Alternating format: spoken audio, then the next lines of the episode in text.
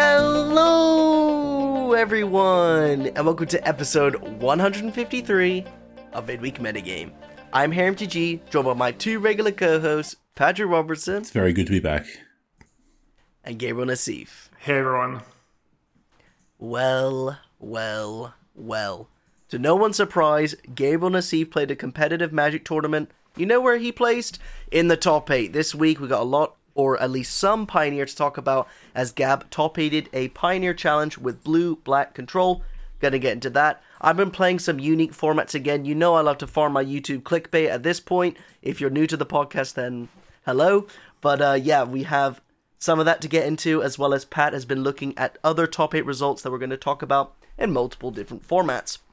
But before we get into things, the podcast is brought to you by Card Market. They sponsor us, best place online to get anything Magic the Gathering related.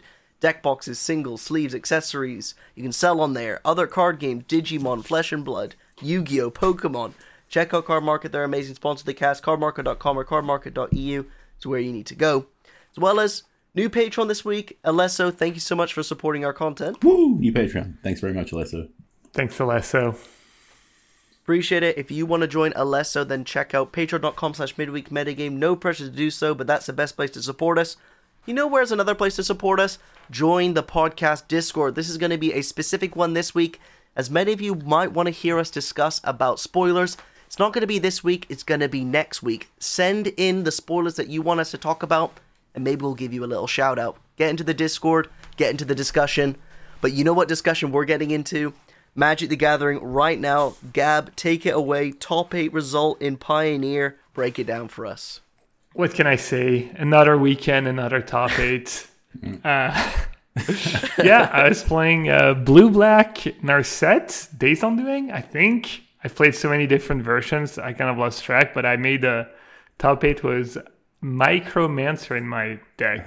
You sure did.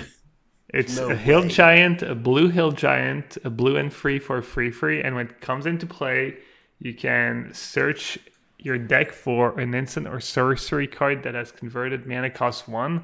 It's from the latest set. It's one of the best uncommon in draft. And it's actually pretty legit in the deck. You get great targets, you know, whether it's Fatal Push, March, the black and X spell that drains a creature or targets Planeswalker.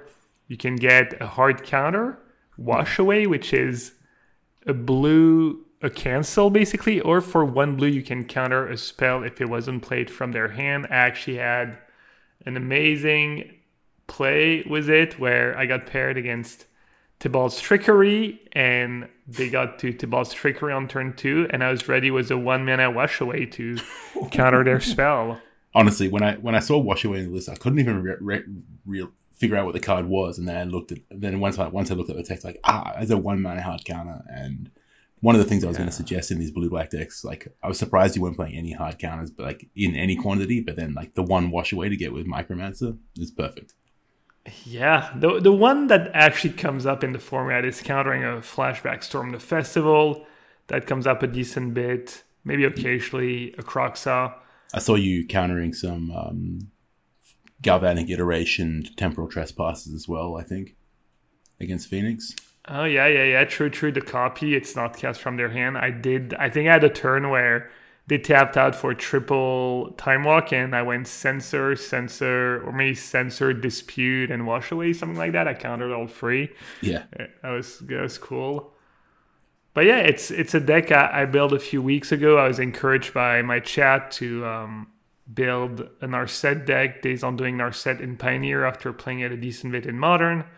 And I started with blue-black and never really looked back. I've been iterating. As time goes, I have been cutting down on Narset and specifically Days Undoing.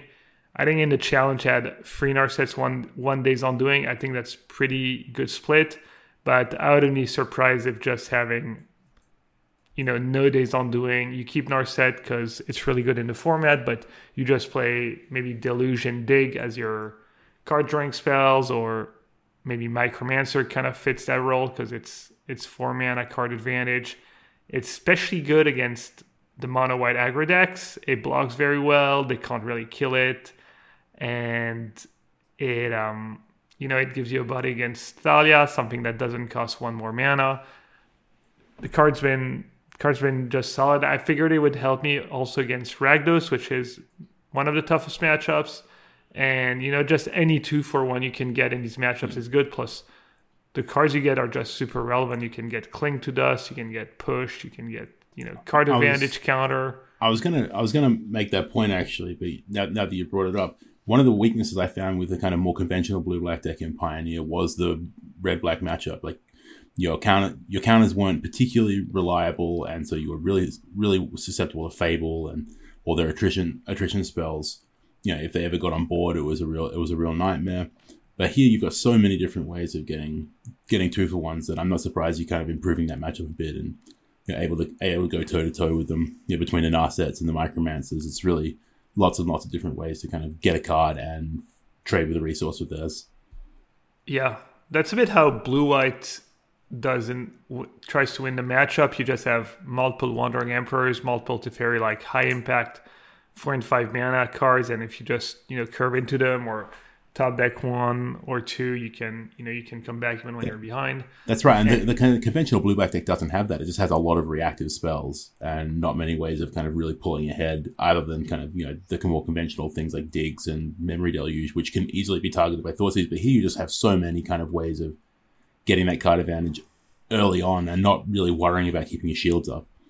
Yeah. Also, Deluge is a little slow sometimes, and the body is just very relevant. You know, it trades with Trespasser, it trades with Bonecrusher Giant. What some people have tried to do is play a bunch of Planeswalkers, you know, Sorin, Ashok, but Sorin 2-3 just doesn't line up that well. It doesn't block super well. The Vam doesn't, block super well. They can kill it with a push, and then Sorin with 2 loyalty just always dies. Ashok's a little more robust, but I haven't been a huge fan of the card. It's really expensive. It, you know, green can go over the top. Sometimes it's good, but I feel like between the two, I've liked Sorin just because it's a little cheaper. The plus drawing a card right away can be really good in some spots. So I've been going back and forth between 1 and 0 Sorin, but I kind of like the 1. A null star in the format is Kalitas. That card is just ridiculous. So many decks can't get rid of it. And it's kind of a win condition. It turns your late game fatal pushes into game-winning removal spells. And yeah, that card is just phenomenal, honestly. One thing that I guess I want to ask instantly looking at your list is, as a green player, when I haven't played green in a while because I've moved away from Pioneer, but the best card that I found against green kind of felt like Soul Shatter, the 3 mana sack the planeswalker or creature thing. Do you have an opinion on that card? I always thought it was very good against me. Maybe I'm wondering if you tested it at all. I played it in more traditional versions of blue-black control, and I was happy with the card. It overperformed. I love that word. That's one of your favorite sayings. Yeah, you know, it's a card I saw Soul Shatter in the list. I was like, I guess I'll try it. I guess it's necessary evil. And, you know, I was getting Trespassers without having to discard. It was lining up pretty well. Instant speed. You know, usually you want the removal spell to cost 1 or 2 mana, but the 3rd mana didn't feel too bad. So I think that card is okay. I just was trying to build my deck with as few 3 mana cards as possible because of Narset. And I think this version, the Micromancer version, kind of light on counters and stuff, might be a little weak to green, even though the body is relevant. Attacking for free is super relevant because of Karn. You know, it's going to have free counters a lot of the time. So you played against green in the quarterfinals, right? Yeah, I think I beat it in the Swiss, and in the quarters I lost it kind of badly. I think game 1 I messed up. I was a little tired and just literally, I think I messed up like on turn 1 and turn 2. Just I was too conservative with my plays, and against green, sometimes you have to take a chance. Especially, yeah. You missed the. I think this is the game where you missed the interaction where you can power word kill the Cavalier of Thorns with the trigger on the stack, so they can't get anything back. Yeah, that puts you in this kind of behind position. It was an interesting hand actually, because I think also what I should have done is turn 1. Watery Grave and cast my Consider. I think basically my opening hand was Watery Grave and Fabled Passage, and I went Fable, so I would have guaranteed turn 2 mana to cast Power Word Kill. I think I also maybe had Censor in hand or something. And I think I needed to be a little more ambitious. Shock on turn 1, Consider, try to hit some lands, and hope to kind of get lucky. Because if you play too slow, green can just steamroll you. Yeah, that matchup does seem tough on paper, but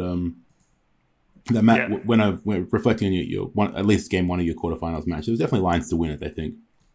Yeah, it required a bit of. Kind of maybe seeing too far into this in the future.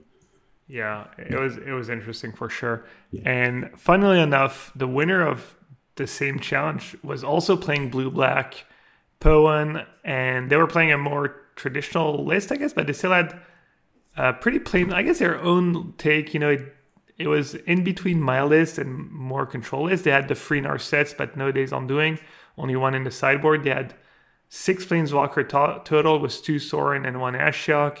They had a couple Thoughtseize, they had a main deck JVP and a Search for Escanta, a card that you don't see much anymore. But they also had the Censors, the Sabotage, a Cling. There's a few things I liked. I've played their list, and I've since played a kind of in between, kind of inspiring from their list and moving a little closer to mine. But one thing I've liked is, it's always hard to say with that card, but they were playing 4 Consider, and I think that's been good for me, just the consistency. They were playing 4 Consider, was 1 Dig, 1 Memory Deluge, and I think I like that split a lot. I think Dig can get real clunky really fast. Even when you're playing 4 Considers, I think you can play 1, 2, 2 max maybe. And, between that and the free Narsets, I felt like it was a decent bit of card advantage. They had a few sketchy ones. They had the one Erebus Intervention. It's, the -X expel that drains at the same time, and it can also exile graveyards. It's a modal card. It has the 2 modes. And do you think that's superior to or inferior to March of the Wretched Dead? I think it's close. I think it probably is. March targeting Planeswalker is a pretty huge deal. Yeah. And being able to pitch cards is not as important when you're not playing all the Days Undoing. It was really good synergy with Days Undoing. Not as good there. But yeah, overall, I like the list. They had, a bunch of hard counters, Sinister Sabotage. So I've been kind of, I think my last list, I actually 4-0'd a prelim yesterday, Sick Brag. And nice. It was... We're a bragging podcast. Yeah, it was in between their list and my list. I did cut the second Sorin and the Ashok. I'm playing a Kalitas main deck. I think that card's just too good not to play at least one in the main. So, I did keep the Search and the JVP. Jury's still out, but they've been at least decent so far. I want to ask about JVP because it's... I think when Pioneer got announced as a format, JVP was this kind of card that everyone turned to and said, this is going to be a powerhouse in the format.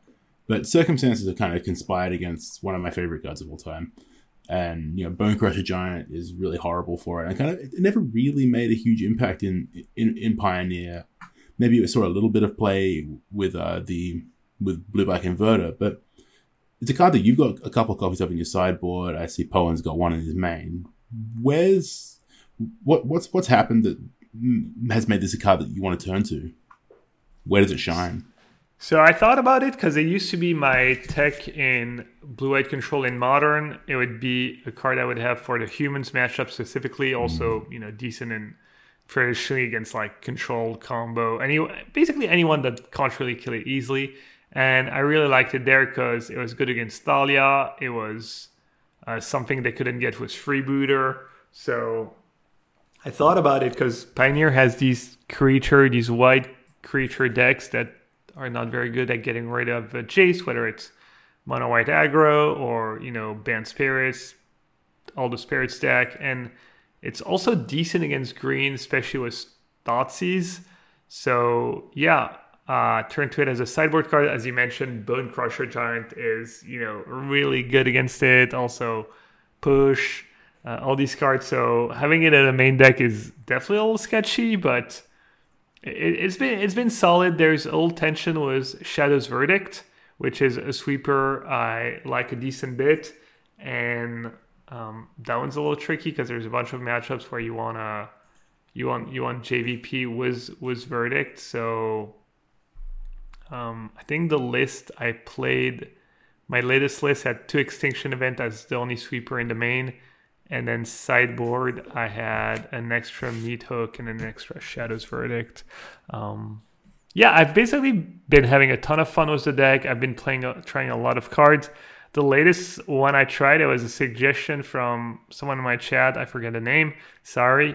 I think they've been playing the deck, and they had Siphon Insight, which is actually a card we saw at Worlds this weekend. I guess that we didn't even talk about Worlds, right? Worlds just happened, and we're just like, Pioneer. Yeah. Well, maybe we can talk about Worlds in a little bit. What does Siphon Insight do? Yeah, Siphon Insight is a blue and a black instant, and you look at the top 2 cards of an opponent's library. You exile one. Oh, the flashback one. Yeah, and you can play that card spending mana of any color. That's right. And it has flashback, a colorless, a blue, and a black. So think twice. Yeah, so it's like kind of a weird thing twice. And dude, it was so good for me. I figured it would be decent, against control, anything where you want to sit back, obviously, play at instant speed. And it was so good for me. It was good for me. I brought it in against Red Black. I wouldn't say won me the game, but it was definitely super relevant. I actually had an interesting line where I already had a Hive, the black creature land, and I had a choice between a red black land or another Hive. And I took the Hive, and my second hit was Bonecrusher Giant. So had I taken not only did I not really need the second Hive because, coming to play on tap land might have been better anyways. But yeah, I ended up playing the Stomp, but then I couldn't cast the Bonecrusher Giant. That card, I used to love that card. I always played that card, and kind of when it was illegal in Standard on Arena. It's probably still legal in Standard on Arena. Yeah, I thought about it. I thought about Worlds because actually Terry Bad, Carl Sarap, and I think a few others were playing Siphon Insight in their Standard deck. It's, the kind of cards you want to have when you're playing at instant speed, when you have cards like counter spells or removal, especially with open deck list. Your opponents might play around it, and you're like, okay, well, they didn't play into my counter or my removal. Nah, I just wasted my mana. And if you have cards like these, then you don't waste your mana. You still have something to do, quote-unquote, proactively to not waste your mana. So, yeah, that card was super good. I had 2 in my sideboard. Definitely going to be playing more of it. Cool. What else? We talked with Jendrek last week about Disdainful Stroke being a great card against green and kind of good in the meta. There's actually these Fires of Invention deck. Yeah. The Karuga deck, I actually played the league with it. It was good, but I wasn't super impressed. It felt kind of medium. It finished second in the Swiss of this event that you top eighted. Yeah, it's been top eighting. It top eighted, I think, a couple top eight. Maybe put a couple in the top 8 last weekend. Put maybe another in the top 8 this weekend. And it was good. I was drawing well. It was doing its thing, but it felt maybe I didn't get the greatest matchup. I got paired against a combo deck, which is probably the worst matchup. I got paired against White Red Heroic, which is not super popular these days, but that felt pretty tough. Even though I cast a million of temporarily lockdown, it still wasn't enough. Maybe it's kind of more of a medical. I only beat green, I felt, because I was on the play game 1 and 3. I might have lost if I had been on the draw, so. It was fine, but I was struggling to see how I was putting up such great results. If I understand correctly, though, this is a deck that people took to Worlds because it's if memory serves, that every single card in this is Pioneer is Explorer legal, and Explorer was the day 2 format, I believe, for Worlds. Is that right? Yes, I believe there was Simon Gerson playing Mono Red Fires, and I believe there was an enigmatic incarnation list. I don't think there was actual Karuga fires. Okay. All right, I was just wondering if people had seen it at Worlds and decided to give it a try in Pioneer, given that it was legal. No, it preceded Worlds. That deck's been around for a few weeks now. Temporary Lockdown's a really good pickup for decks like this, though, where you can kind of...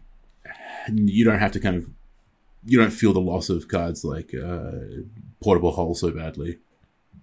Yeah, no, it was good. Detention Sphere. These cards are especially good in this deck because of Karuga. It's a permanent that you'll leave behind. At first, I was like, why are they playing like one Detention Sphere? You know, I mean, it's a fine card, but why Detention Sphere when you can play so many other cards? Anyway, someone, you know, pointed out, oh, it's a permanent that, you know, draws your card down the line. Was Karuga. I also list was Skyclave Apparition, which I don't know what the 2/2 body. I mean, it helps your clock. You know, you are playing Cavalier of Flames and stuff, so maybe it matters, but I feel like I would maybe rather have more Detention Spheres than... This looks a lot like the old standard Fires decks, though, with like all the Kenreths and the Omnaths and the Bonecrusher Giants with the Fires. Yeah. And you get to play Fable of the Mirrorbreaker, and Leyline Binding was pretty good for me, too. Those are some good Magic cards right there. Yeah. So going back to this, the Zinful Stroke, I thought it was already, you know, it's pretty good against the combo decks, pretty good against that deck now. It's good against control.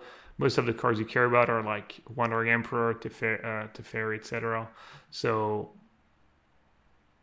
they pulled Go for the Throat, which at first I thought it would be like easy swap for Power Word Kill or Heartless Act, because it kills Corvold, Mayhem Devil, you know, creatures that have token on them. But honestly, killing Chariot is just super relevant. Killing Isika's Chariot, sometimes killing Sky Sovereign. So honestly, right now, if I had to pick between being able to kill an artifact or being able to kill a Mayhem Devil and a Corvold, I think I would maybe just stick with Power Word Kill and be able to kill the artifacts. That's pretty interesting, actually. I didn't really know that Power Word Kill had an interaction. But one thing that I would like to ask is that when Pygonti came on and we spoke about the event in Warsaw, he said that all he played is against red, black, and green. Red, black, and green. And I think he said he played against more red, black than he did green, but you said that you weren't too sure about the green matchup or something because you lost to it in the quarter. I presume all of this testing is in anticipation. Yeah, no, it's a Sophia, great point. Right? I feel like the Rakdos matchup has been getting a little better. It's close. I've maybe been 50-50. Green feels the same way. We've mentioned that a lot, almost no matter what the matchup. It's kind of hard to really have a good feel for your green matchup because the games are just so one-sided a lot of the time. It is a good point that, you know, it's cool to like do well against all these decks, but if your green and Rakdos matchup is sub 50%, I think it's close enough right now, and I feel like I get a lot of freebies with this deck. Like the Phoenix matchup has been super, super good. What's another very played deck that just like... It was the 2 blue-red deck. There was Phoenix, there's Creativity. I figured Combo would be close to a bye, but it's actually been pretty close. The Lotus Field decks, I figured, okay, I have counters, Narset, discard spells. It's going to be, you know, walk in the park, but... I think it's favored, but not as much as I thought it would be. I always used to this is going back over a year now, but I always used to find that Lotus Field versus Inverter deck, like even though you felt like, you know, I should have a really great matchup here with my blue-black heavy interaction combo finish deck, I felt the interaction from blue-black just wasn't quite good enough to interact with Lotus Field. Lotus Field is like slow, pretty slow, but it's like really hard to interact with in conventional ways. Yeah, you have discard. You have a little bit of discard, like you're dealt, but like then your mystical disputes are no good, your sensors are no good. You know, so you're really leaning on the kind of small number of hard counters that you have available to you. Yeah, I mean, I agree with Censor not being good. I think Dispute does the job. And I mean, the whole point was like, I guess with the older version, I had 4 Narsets and Days Undoing, which, you know, you actually have a way to close the door real fast. Right, yeah. The latest list, you know, I only had the 3 Narsets and no extra in the sideboard, no Days Undoing. So maybe this one's like a little weaker. Mm. And, I guess it's a deck you have to respect. Oh, the other matchup that's been like really popular and that's kind of a walk in the park is Greasefang, Absent Greasefang. Mm. It was one of the most played decks at Worlds in Explorer, and it's also one of the most played decks in this format. And, you know, you have your cards line up really well, whether it's removal, even like card like Censor. You have Cling to Dust, which is kind of ridiculous how good a one mana instant can be against, you know, an entire archetype. That card is just the bane of their existence, honestly, for how cheap it is. Yeah. Cling to Dust against it is pretty rough. Actually, that's a reasonable point. You're saying this is the most, you know, Greasefang was the most played deck in Pioneer. In Explorer, sorry, so in the arena version of Pioneer. This deck is legal in Pioneer, in Explorer as well, except for Days Undoing, I believe? Yeah, right. The blue-black deck, yeah, you missed Days Undoing, and I'm sure there's maybe another... I mean, probably right not Jason. There's no JVP. Yeah, JVP, I was going to say, but that's not like super important. Is Kalitas legal? Yeah, Kalitas is legal. Okay. It's mostly Days Undoing, but you can play Commit Memory. I actually played a few matches of blue-black. I think blue-black would have been actually pretty good at Worlds too if someone had showed up with something along these lines, because I think it's okay against mono-blue spirits and really good against Greasefang. And, you know, the spirits matchup has been also really good, but decent was blue-black. And, you know, I think if I end up being close to 50-50 against Rakdos and green, and all these other matchups are like pretty good, I think I'd be happy. I think mono white is tough, probably a little version dependent, but yeah, I really like that deck. I'm probably gonna play that in Sofia, honestly. Great. I mean, we'll see. There's 2 weeks left. There's the spoilers too. When is Sofia again? It's kind of crazy. So it's the weekend of the 21st.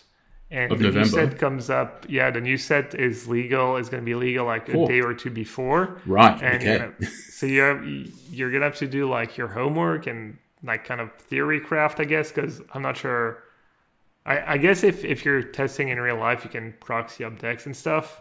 Yeah. I'm not sure if I'm going to be doing that, maybe. It's all right. We can theory craft up something. Yeah. That'll be fun. Mm-hmm. We'll do spoilers next week, I guess. Yeah. So definitely, no, it's gonna be kind of sick, honestly. That's actually kind of great. I'm really glad that they this is because Sophia's like the first kind of big event of these of the new kind of Pro Tour structure, and having it right around the set release is at least kind of giving a nod to that old Pro Tour. I'm gonna go out on a limb and say it was not really intentional, because if it was intentional, I think they would have done it like, you know, given us at least a week. Yeah, not like literal 2 days, but yeah. Fair enough. It's kind of cool. Yeah. At least it feels like that. I mean, so. Yeah. Yeah. No, I've been actually helping people test. Good. Yeah, I think that there's gonna be a lot of green, because I've got people. Obviously, people in my testing team are all over Europe, right? And they're like, yeah, this testing team in this country are all green. Yeah. This testing team in this country are probably all green. So. Spilling the beans. I won't spill the communities on the podcast for the sake of I don't want to be kicked out of the group. Yeah, but it's already bad for the inside outside. If you're letting everyone know that green. Yeah, well, if you're Harry with all the state secrets. Yeah, if you plan on playing something like blue-black, what you can do if you worry about green is have, you know, maybe a third extinction event in your 75 and play some disdainful strokes. I was also really one thing that came up in your top 8 match, actually, a line that was available that you didn't take was micromancering for that Cling to Dust and then killing their Cavalier or their Troll and then clinging it with the trigger on the stack to kind of avoid that avoid the 2-for-1 kind of situation there. Yeah. And the recursion that comes from it. Okay, I don't remember the spots. Yeah, I feel like that's kind of something that, in theory, you're like, oh, that might be cool, but in practice, it doesn't come up very often because you have to use your Cling kind of right away a lot of time, or you can't afford to, or you know, you just can't afford to do that and cost yourself 2 cards. You just have to play for like hoping to get an extinction event and sweep up their board, and you're busy doing other things in the meantime. But yeah, that data has actually not come up for me a single time. I think yet the whole like killing their creatures and clinging it was a trigger on the stack. But yeah, maybe I missed it. You did, but that's fine. Mm-hmm. Or maybe I considered it and decided it was not a winning line. You didn't. Okay. Maybe I'll go back. No, I kind of want to go back and watch the... I think you closed chat when I sent that message. I'm surprised you didn't ban me, to be perfectly frank. It was a really interesting... It was like short, but pretty interesting. I feel like playing against Monogreen... I think we mentioned it already last week or a few weeks ago. It's kind of like playing against Monogreen Tron in Modern, and I kind of enjoy the games. Yeah. A lot of people kind of hate it, but I feel like, it's... there's these, the game can be really short. At least they kill you really fast when they not draw you, and you don't just sit there forever. And then you have, these, kind of long, close, interesting games where, I don't know. I like playing against the green deck. I completely agree. I'm with you. And that analogy of the Tron matchup as well, is pretty apt, I think, where there's, you kind of, there's, a knot in your stomach when you're playing. It's, really tense. And really, you're focusing on every single decision, and sometimes it just doesn't matter. And you just get absolutely jammed on. But you probably more often than not, you're playing this kind of very precise, kind of very carefully find the line, find the way through this thing where everything has to be compressed into this very short number of turns. Yeah. I really like that sort of magic. That's some of my favorite things. No, yeah, I was talking about it. It was that game where was I supposed to shock into Consider on turn 1, despite the fact I didn't have a non-tap second land yet, or because you blink and you might miss it against their some of their draws. Absolutely. So Harry, you're doing commentary for Sophia, right? I will be, and Gav and I will be sharing a hotel room, so I'm sure we'll be hanging out lots the weekend. Very good, very good. Everyone, come say hi. Okay. Lots of people come. You know what's funny is I get recognized for the podcast more than I do any of my own content. It's great. Oh, sick. I kind of wish I was getting there on Thursday, honestly, just to get a little extra time to hang out. When you get there, Harry, Thursday or Friday? I think I'm landing on the 18th. Okay, that's Thursday, I think.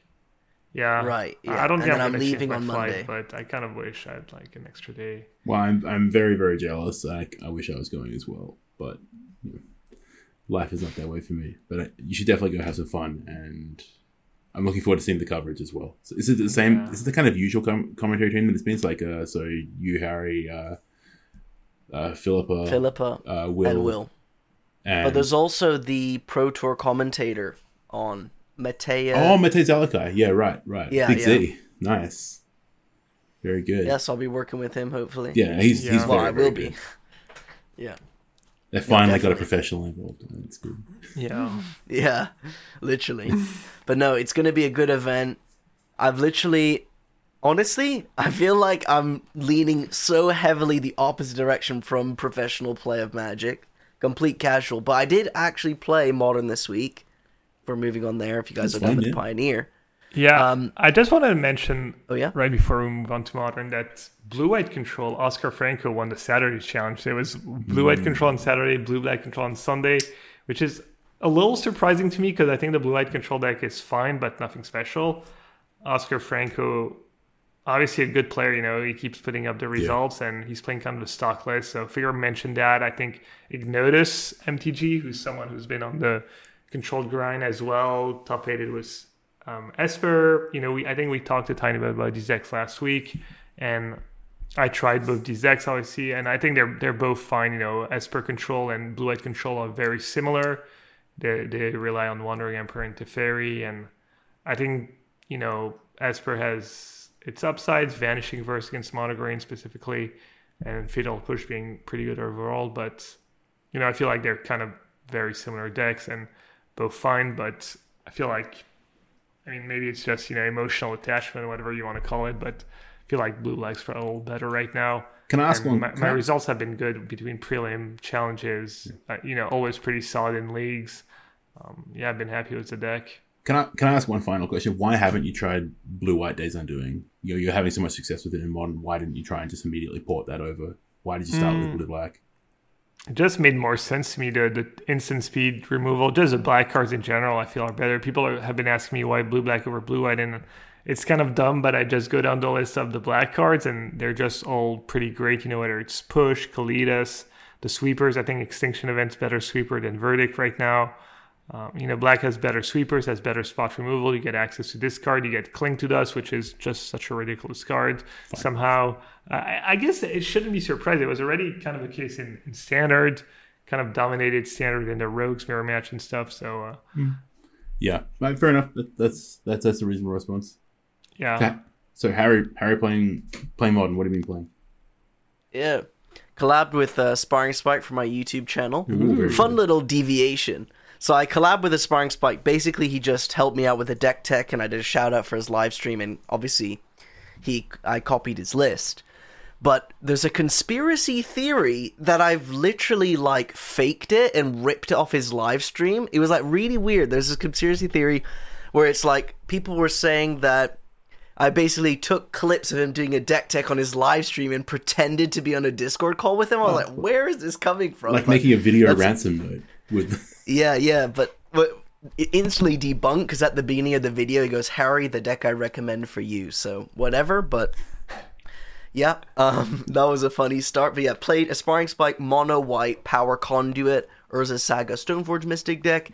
It's basically a deck that relies on a combo between power conduit and Urza Saga. If you remove the third counter of Urza Saga with the two triggers on the stack, it doesn't get sacrificed. So Power Conduit basically allows you to remove a counter off a permanent you control and put a +1/+1 counter on a creature you control. Then you play things like Ingenious Smith. You also play the other saga. I think it's called Restoration of Aganjo. Mm-hmm. And that one, it lets you discard a card. And if you discard a card, reanimate a permanent with CMC 2 or less. So what you can do is you can either remove counters off the Restoration to cast spells for free, so if you discard an Ingenious Smith, you can instantly reanimate the card you discarded, because if you discarded a card, return target permanent graveyard to play, or you can return Urza Sagas to play. Incredible. It's really sick. Spike is really incredible to me. Like, the amount of kind of creativity required to kind of find these interactions. He's ridiculous. Yeah. I just this consistency with which he manages to do it. I literally I think about Modern. So every now and then I'm riding my bike or something. I think about Modern. Like, maybe what would I play today? And I'm just like, I would play Blue Red Murktide. That's as far as my brain can get. And he's just sitting there, just dredging up. I mean, Power Conduits from like Fifth Dawn or Darksteel or something like that. I remember drafting that card when I was a teenager. Yeah, I tuned into his stream the other day, and he was playing Broadback. He savaged a red black player. He went turn 2 Broadback on 2 fetches, turn 3 Maul Grifters, and then on turn 4 he was, I only have 7 mana.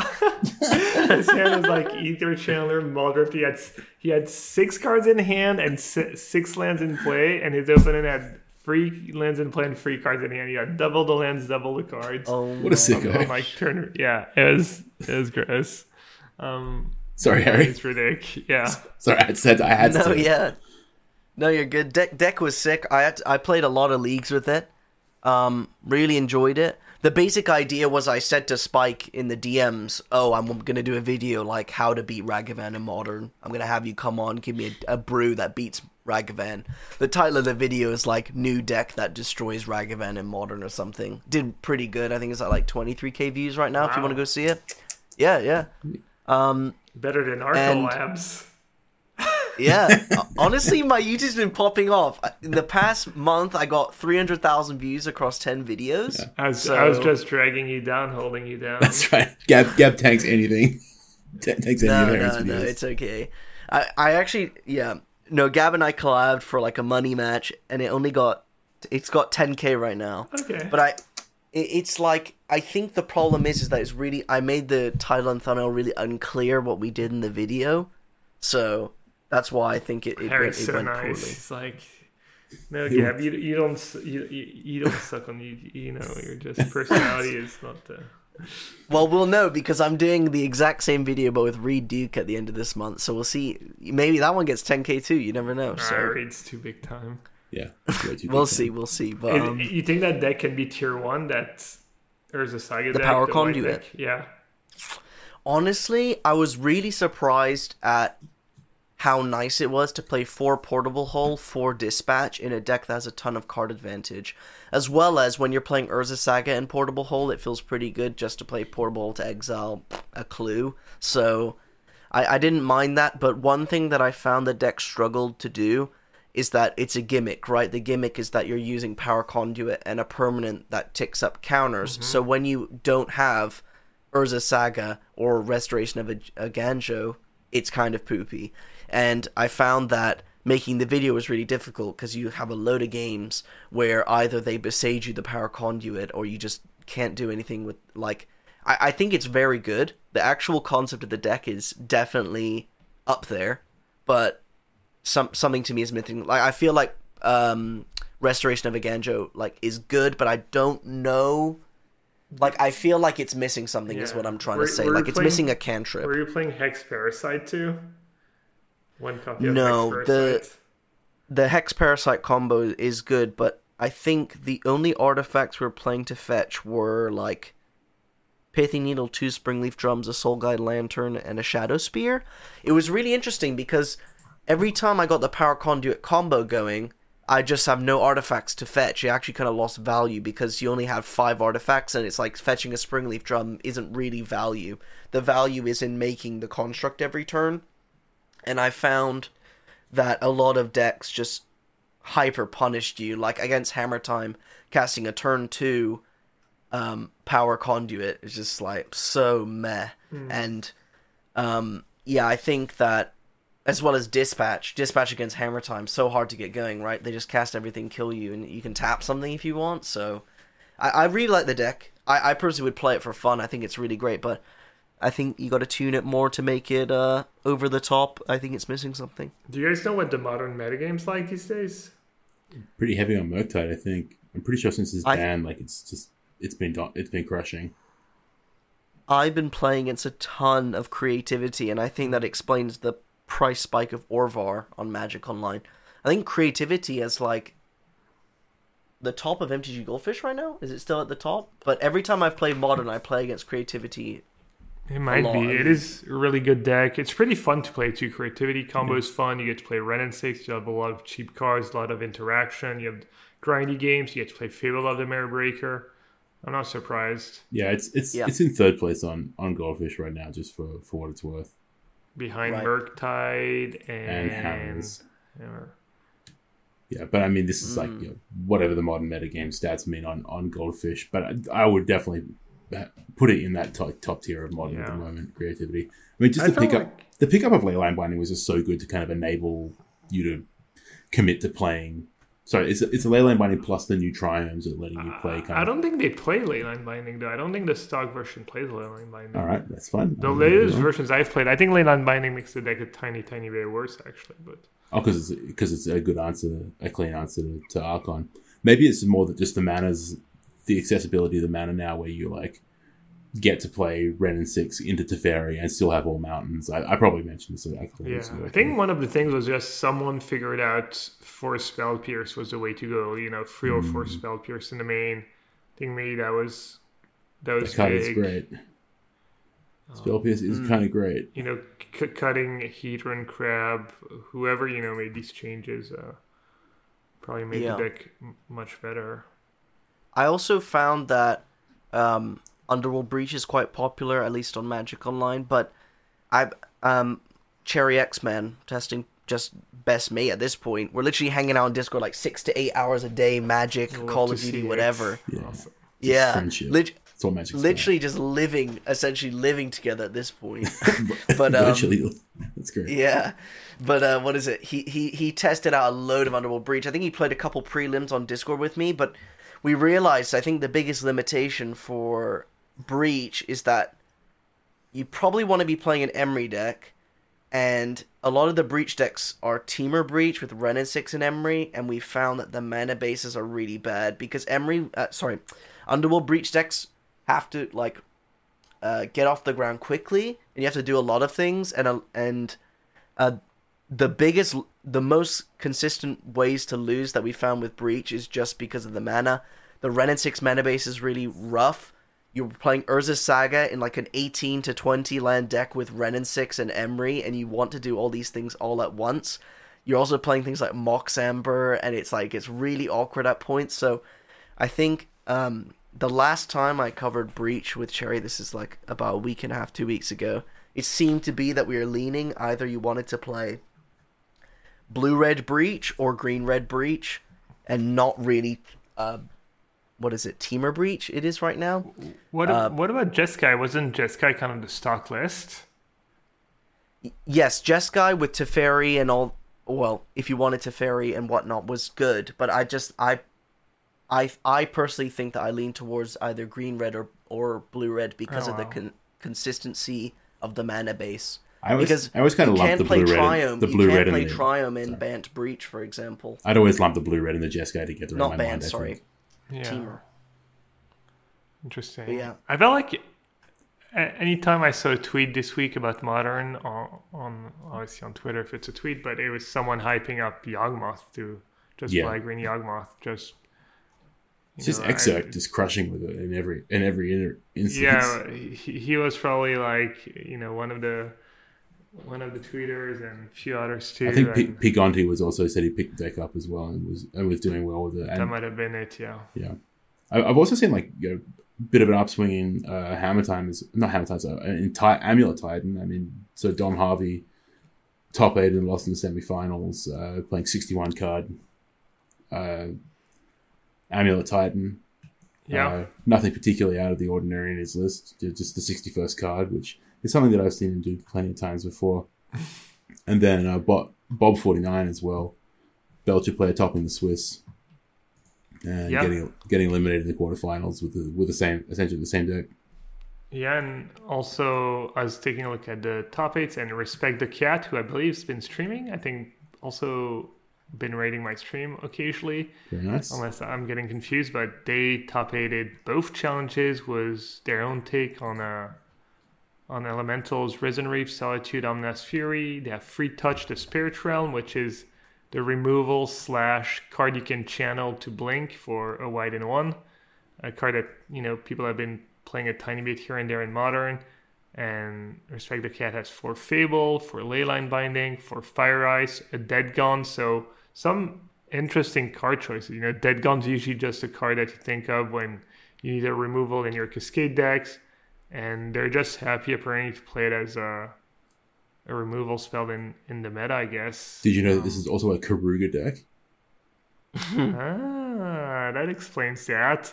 Just embarrassing myself. I was like, yeah, that list, that's a lot of weird card choices. Yeah. Wow, it's a Karuga deck. I just love that they banned Yorion and Karuga is now the flavor of the month. Yeah, I love that it just goes down the list, right? It's like Iris is gone, Yorion is gone, now Giganta. I guess Giganta was all around before Yorion was gone, but yeah, well, if you just in to build a deck that kind of goes big and goes kind of over the top of all the other decks trying to play into the mid to late game, you just go find the companion that suits that best, and it's Karuga now that you can't play Yorion anymore. Yeah, there used to be that joke ban cards until X is playable and then ban X, as to set the power level of a format. I don't remember if it was Wild Cattle or something, but it's kind of the same, ban cards until, I don't know, Umori is the companion of choice or whatever, and then ban Umori. I think Umori might be the only companion that can't actually dominate the format. I'm going to go out on them, which I'm sure to eat my words in a year and a half or 2 years time. But I think Umori might be the one that can't win. Nah, I mean the 6 mana one has cool combos, but 6 mana in Modern, that's all. Oh, Garuda. Yeah, Garuda's probably no, but Garuda could just be sick, right? Garuda could just, really. They might just print another clone or whatever, and it becomes or another copy of Cavern of Souls or something, and it just becomes this is a deck that people have to respect. Yeah, I mean, it's got. There's no way, right? It'll be a much worse Titan deck or something. That's it probably would be much worse. The best case scenario is a much worse Titan deck. Yeah. Anyway, welcome to Modern Karuga. It's so good. Karugas. Welcome to the team. All I'm hearing is Modern is healthy. If we're saying, I'm seeing Amulet Titan, I'm seeing Yawgmoth, I'm seeing Breach. I mean, I get ripped so hard. I see all the Modern Horizons hate and stuff on YouTube, but I think that Modern actually isn't that bad. But I honestly, I'm losing interest in it because I'm just loving my time in Vintage, Pauper, Legacy. Yeah. All of the unseen formats, you know, they have no stakes, so people aren't motivated to play them, but obviously I'm not going to get much into them. But I don't know, I just find that new play patterns has just interested me more as a Magic player. Like, I played Doomsday this week, Doomsday Combo and Vintage. That shit is hard. That shit is hard, dude. Yeah. So, I mean, I don't know. You say no stakes, but when, you know, the showcase comes around and it's... They do Vintage, right? They do showcase for every format literally, so you know, you could just have like a pretty big edge. I think this weekend is Standard and Legacy for the showcases. Oh, okay. But yeah, every time I get to play Legacy or Vintage, I have a lot of fun. I think Modern is you know, fairly diverse, even though it's all of the same decks. But my problem with Modern was maybe a little more the gameplay felt maybe a little, you know. Yes. Not really. Depends on the matchup, I guess. Maybe I should just play Murktide. You know, I feel like if you play a deck like Murktide, you're probably always going to have like kind of interesting games and stuff. I feel like with Postmodern Horizons 2, they managed to engineer Modern to this point where it was an interactive and kind of interesting, not particularly like, you know, two ships passing in the night style format anymore. But we've kind of gotten bogged down into this thing where, like, yeah, a lot of decks are doing similar-ish kind of interactive things. Just to go back to our Karuga story, in 7th place of one of the challenges, Nick Norman with Calibrated Blast featuring Karuga, the Macro Sage, in the sideboard. Its domination is here. I'm calling it now. This is Karuga's format, and we're just living in it. Yikes. Seriously, there's like three different Karuga decks in these top 8s this weekend. It's insane. Wait, I think I've watched some Karuga gameplay, and it just seems kind of mopey, right? You just kind of do nothing. I don't know. I don't know how to describe it. I'm not sure mopey is the word. It's just... It was pretty consistent for me, and it didn't feel too slow, but... Yeah, I'm not sure. Well, you guys got to pick the right flavor of Karuga. All I can think is, like, it was fine. You know, it was kind of okay. Yeah, you had a companion, and that's what happened. Yeah. I will say having for Leyline of the Void, it's a really good Leyline of the Void deck because you can, you know, you can discard it a Fable, you can cast it a Fires easily, and that didn't come up for me, and it draws you off Karuga, so it's kind of the perfect... Perfect Leyline of the Void deck. Plus, you're kind of slow, so having a free card is kind of the nuts. That was a nice little thing it had going for it. Okay. Did you guys actually play any Modern this week, though? I did not. I played only Pioneer, and I watched Worlds a decent bit. Shout out to Nathan Stoyer, the new world champion. Absolute crusher.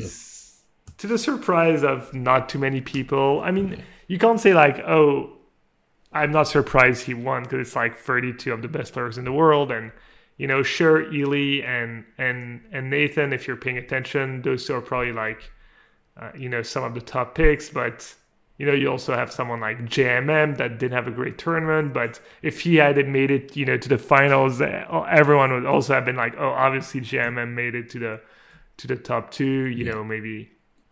Still, someone like, you know, Reed, and no one would have been surprised. So, no, but it fits in with the kind of the narrative of him kind of crushing two back-to-back MOX tournaments.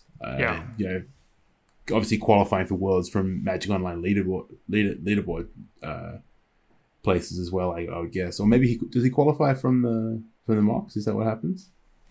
Is that how he qualified? Anyway, the kind of the deal is that, like, Nathan Stoyer has been kind of like on the rise, and, you know, it just fits with your kind of internal narrative. Like, oh, of course he's doing well, but obviously he's just completely crushed and like. Yeah. I think he actually qualified for doing well in arena tournaments too. Not just destroying it on all fronts. And honestly, this is the end of the esports era, right? Was it him who was, you know, qualifying when he was underage and couldn't go, or they wouldn't let him play? I don't know. Or was it someone else? I feel like it was him too. I forget. It all blends in, but yeah, he just played really well. Ely played really well too. It was some super good games. It was kind of like standard was, 60, almost 69% Esper decks.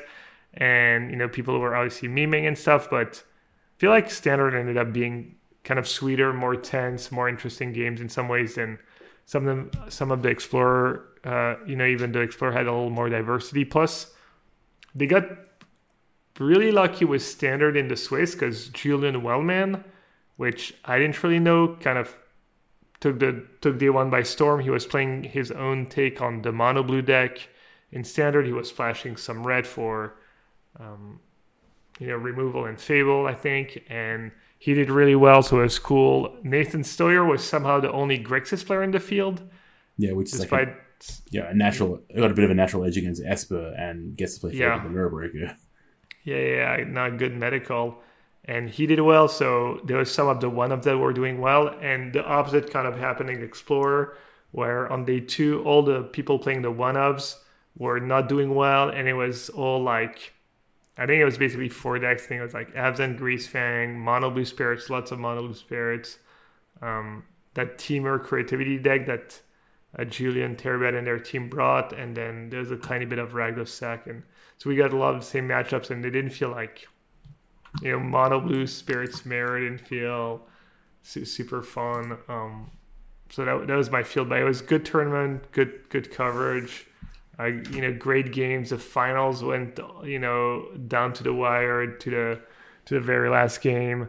They were playing, you had to win 2 BO3, so you had to win 2 matches, and came down to the last game. It was cool. I don't know. I was happy watching the tournament. It was cool. I got excited. Plus, I had my friends doing well. Ely. Yeah. I was rooting for Reed, Ely, my teammates, Jim Davis, Sigrist. But I would say maybe Reed first, and then Ely probably was second on my rooting list. So that was cool. I like that you have to rank your friends. Yeah. I mean, whatever. It's fine. Jim Davis came really close. He came in 5th. And, it was actually kind of sick. It was Ely, Jim,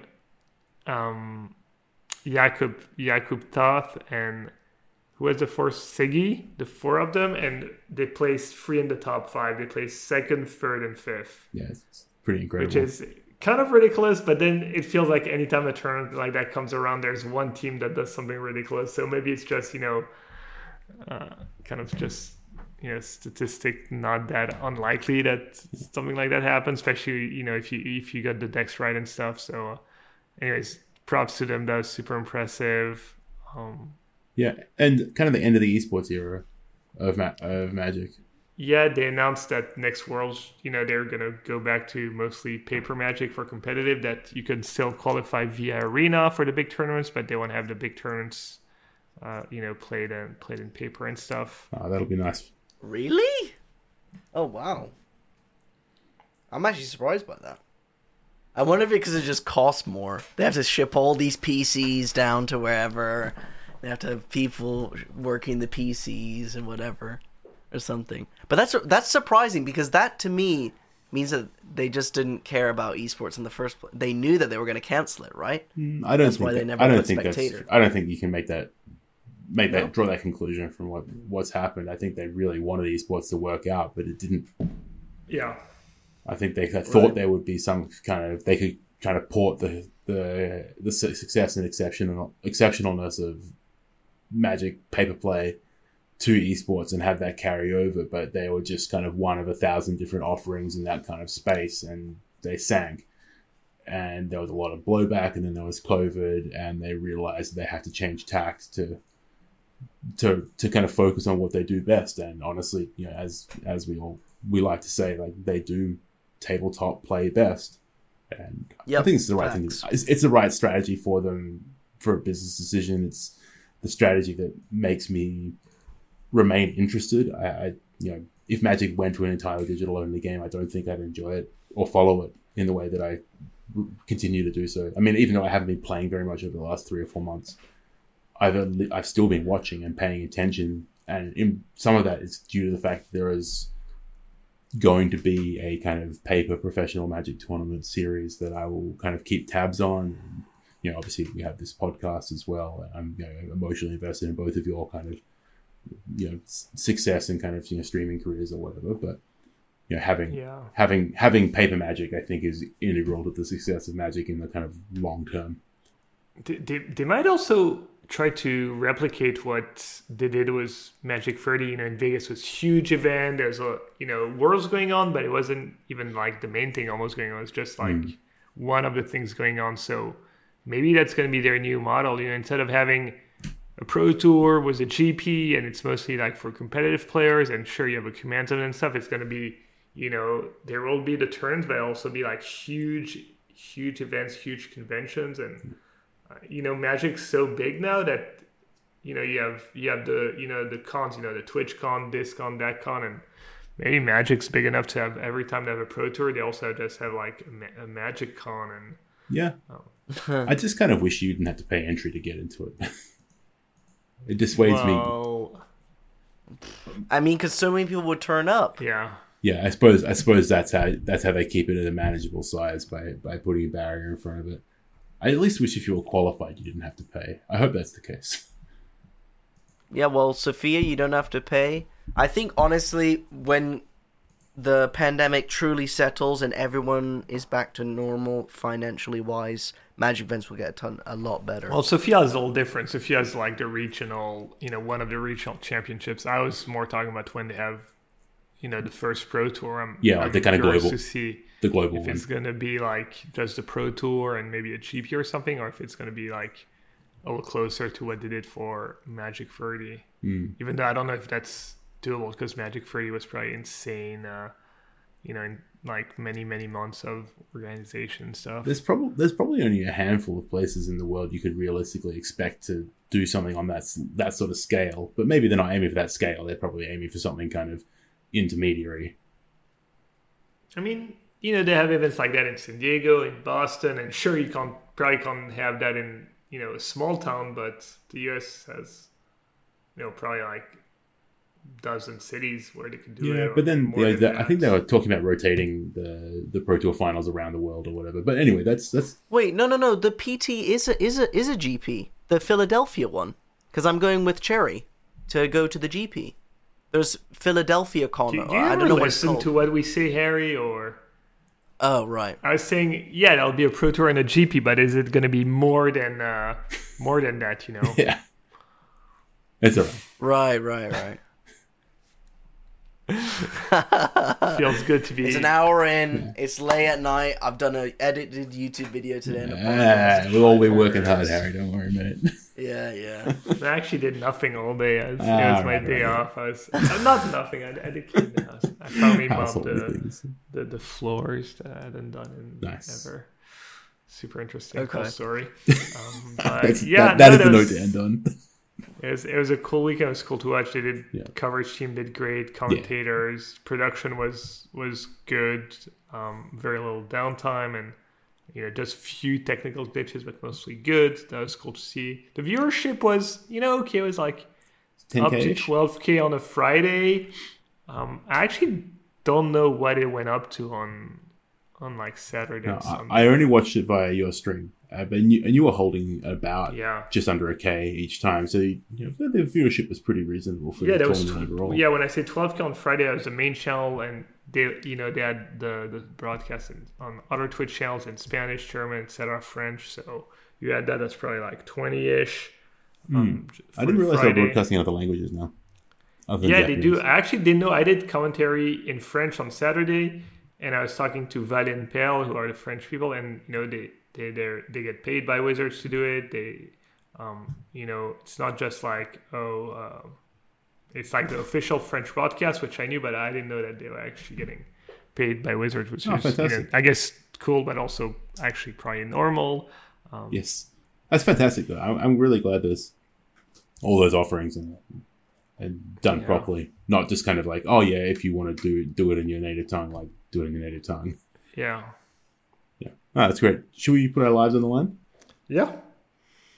What formats we're doing, and what is Life on the Line, Pat? Well, Life on the Line is a theoretical tournament that's happening tomorrow, and the stakes are as high as they possibly can be. If you win, you get to continue living. If you lose, you do not get to continue living, so you die. So you better get your deck selection right and you better play tight. So that rules me, Gab, and Harry out entirely. Mm-hmm. We usually talk about any format that we've discussed on the podcast today. So pick decks for those formats. So today, I would guess we're just going to fire off Pioneer and Modern, given that we haven't talked in huge detail about Standard. So I'm going to lead off Pioneer. What am I going to play? The last few times I've been on the cast, I've been staying red black. I feel like deviating. I really like these days. I'm doing Narset decks. Gab's been doing well. Yeah, I'll play blue black Narset. Ooh. I don't know if I'm going to play so many Micromancers, but I do like some Micromancers. Yeah, but I'm definitely going down that route. And I think I'll play 2 days. I'm doing. I like having a bit of a hammer in these decks where you're trying to wrestle control of the game. And in Modern, I'm going to play blue-red Murktide because I'm a slave to my senses and I can't imagine doing anything other than playing the red tempo when it's a good deck. Nice. Okay. In Pioneer, for me, I'm going to be playing red-white artifacts, specifically with 2 Showdown of the Scald in the main, 2 in the board, so 4 overall. Found that deck actually gets a boost with Showdown of the Scald in it. And in Modern, I think that I'm going to be playing... I would say Living End. A lot of the time when people ask me what do you think is the best deck in Modern, generally I go with Living End. I also commentated on NZD's tournament over the weekend. I completely forgot I did that. It was brutal. I went from, 7 till midnight, and I died. So I had to end commentary early. I didn't realize I was meant to go till 4 a.m. my time. Jeez. Commentary. I was like, what? 7 till 4 a.m. I was like, I'm gonna end there. But yeah, that tournament, I was thinking every round, I was like, I wish I was playing Living End down on that table right now. So Living End for me in Modern. What about you, Gab? I'm gonna play blue black Narset in Pioneer and in Modern. Then I would just play Archon Creativity. I was doing actually a quick control search for Orvar in the Modern challenge, and somehow only 3 players had Orvar in their sideboard out of the top 32 in one of the challenges, so I look pretty low. Last time I played the deck, I got savaged by Orvar twice, but apparently people are not, it's not everywhere, so that's kind of nice. So yeah, Creativity deck's really strong. Awesome. Well, I guess that's going to be wrapping up this episode of Midweek Metagame, episode 153. No price is right. We're coming up to 3 years anniversary. Are we coming up? We are coming up to 3 year anniversary. 156. Yeah, that's what I was going to say. Before we shout the socials, this is most likely 3 years. Obviously, it doesn't add up to 3 years, but we've missed weeks and whatnot. So, woo! Seriously, yeah. Gab, where can we find you on the internet? Me? Oh, sorry. Yeah.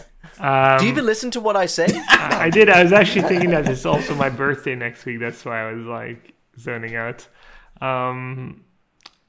You can find me on Twitch, twitch.tv/yellowat, especially if you're interested in Pioneer right now. That's pretty much all I've been playing. So, yeah. Awesome. You can find me clickbaiting on YouTube. You want to actually see decent content. I'm pumping in so much time into my YouTube. I'm deciding that November I'm going to try and do a video every 2 days. It'll be a very hard challenge, but I'm going to try and do it. So check out the YouTube. Harry and TG there. What about you, Pat? You can find me squeezing this podcast, which I enjoy very much, around my ever increasingly hectic life. Thank you for accommodating me, everybody. No, yeah. Glad you could make it this week. Hopefully see you next week. We'll see you next week. Especially the listeners. Thank you for making it this far in. We'll catch you guys next time. Peace. Yeah, if you made it this far, thank you so much. We love you. Have a great week, and we'll see you next time.